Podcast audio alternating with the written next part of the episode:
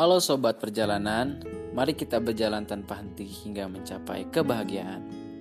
Oke, kali ini gue mau bahas tentang sebuah obsesi. Kalian pasti pernah ngerasain apa yang namanya obsesi. Baik terobsesi sama gebetan, terobsesi sama pacar, terobsesi sama artis, terobsesi terhadap idola kalian, ataupun terobsesi terhadap mantan kalian, ataupun terobsesi terhadap orang-orang lain.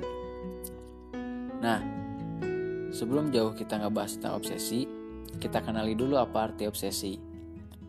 Obsesi menurut KBBI ialah gangguan jiwa berupa pikiran yang selalu menggoda seseorang dan sangat sukar dihilangkan.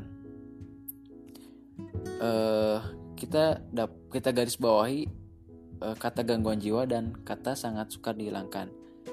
Kalau menurut gua, kata gangguan jiwa di sini adalah gangguan yang selalu mengganggu pikiran kita dengan bayang-bayang orang yang kita obsesikan dan menyebabkan e, terhambatnya kehidupan kita yang yang yang semestinya kita e, senang, yang semestinya kita menjalani kehidupan dengan normal. Gara-gara kita terlalu terobsesi dengan seseorang Eh, gangguan-gangguan uh, itu akan muncul dan menghambat kita dan sangat sukar dihilangkan. Artinya memang harus be memiliki beberapa cara, memiliki beberapa tips agar nantinya uh, obsesi kita ini uh, bisa sedikit-sedikit dihilangkan ataupun nantinya kita uh, sudah tidak terobsesi lagi dengan seseorang.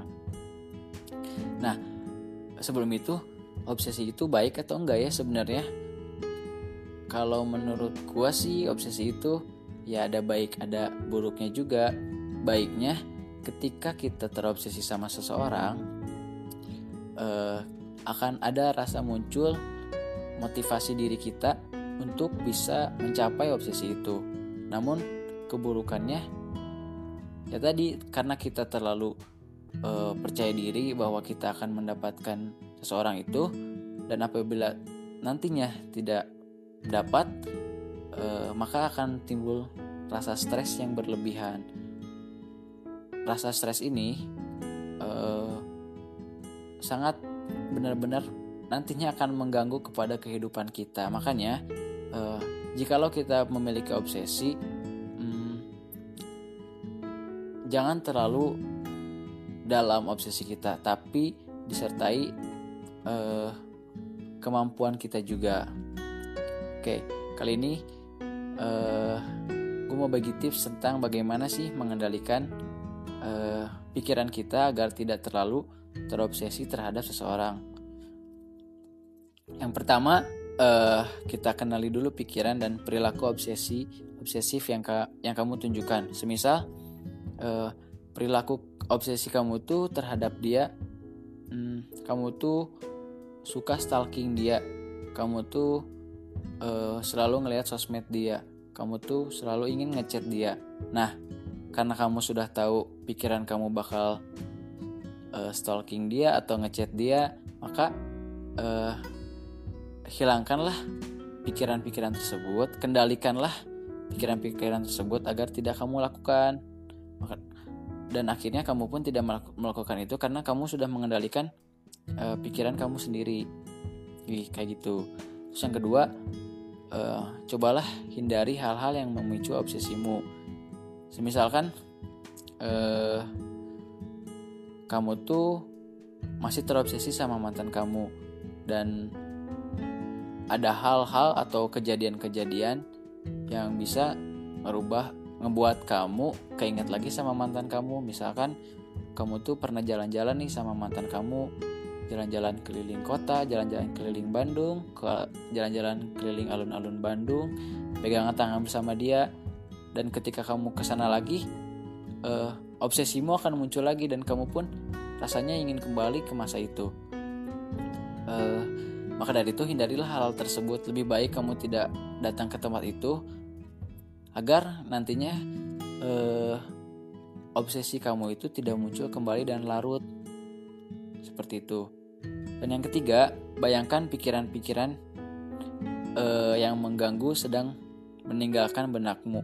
Di sini uh, kita sudah tahu tuh pikiran-pikiran yang mengganggu itu uh, selalu ada di benak kita maka dari itu tinggalkanlah pikiran-pikiran yang negatif itu pikiran-pikiran yang menguasai diri kita dengan kegiatan-kegiatan yang positif semisal uh, daripada kita terlalu memikirkan tentang dia yang belum tahu kita bakal milik atau enggaknya kita terlalu overthinking terhadap dia lebih baik uh, kita tinggalkan aja pikiran-pikiran tersebut dan lebih berpikir terhadap hal-hal yang positif. Misalkan kita lagi ada mata kuliah lebih baik kita fokus dulu mata kuliah daripada kita harus uh, ngebayangin momen-momen pikiran-pikiran yang mengganggu tadi oke selanjutnya uh, kembangkan kebiasaan yang mengingatkanmu untuk berhenti terobsesi kepada seseorang. Misalkan kamu itu memiliki potensi, kamu itu memiliki hobi ataupun bakat kamu yang bisa kamu lakukan. Misalkan kamu suka gitar, kamu suka bermain piano, kamu suka olahraga, lebih baik kembangkanlah kegiatan kegiatan-kegiatan tersebut yang nantinya bisa sedikit sedikit-sedikit menghilangkan keinginan kamu untuk melakukan tindakan-tindakan agar orang yang kamu obsesikan ini e, bisa melihatmu lebih baik. E, ya tadi kita melakukan hal-hal yang e, setidaknya hal-hal yang kita lakukan ini positif dan sedikit-sedikit e, menghilangkan rasa obsesi tadi. Kemudian yang kelima uh, hubungi teman atau kerabat kita ketika pikiranmu mulai tak karuan. Ketika benar-benar kamu udah rasanya uh, aku benar-benar terobsesi sama dia, aku nggak bisa deh hidup tanpa dia, aku nggak bisa ditinggalin dia. Hmm, rasanya kamu udah tak karuan pikirannya. Dalam artian kamu butuh seseorang yang mampu kamu ceritakan masalah kamu tadi. Misalkan uh, kamu benar-benar susah nih uh, ngelupain mantan kamu. Kamu udah benar-benar terobsesi sama mantan kamu.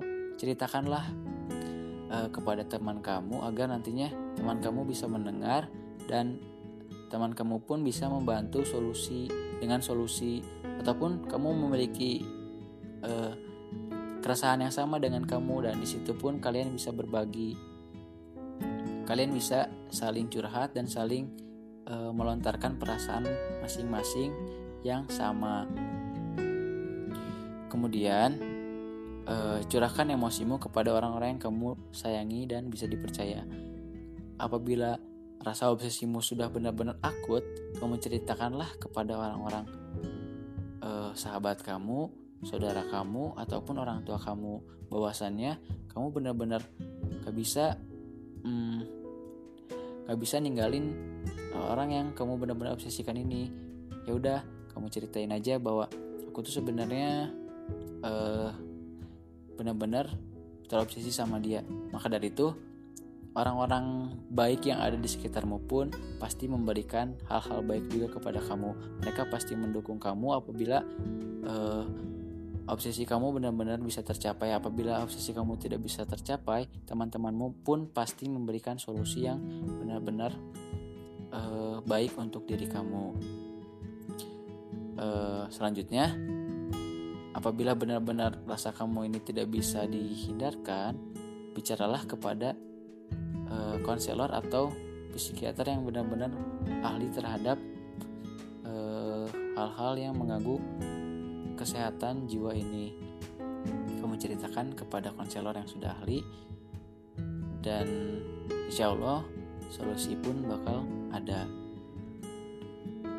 Oke, okay, Eh, mungkin sekian dulu bahas tentang sebuah obsesi kita tunggu di next episode kita bakal bahas apa lagi sebelumnya gue mohon maaf uh, apabila dalam podcast ini materinya masih terlalu kurang dan terlalu sedikit uh, gue masih belum berpengalaman tapi yang jelas kita di sini untuk berbagi sesama yang nantinya uh, kita bisa mendapatkan hasil yang baik untuk kita dan untuk aku dan untuk untuk gua dan untuk para pendengar semua. Oke. Okay?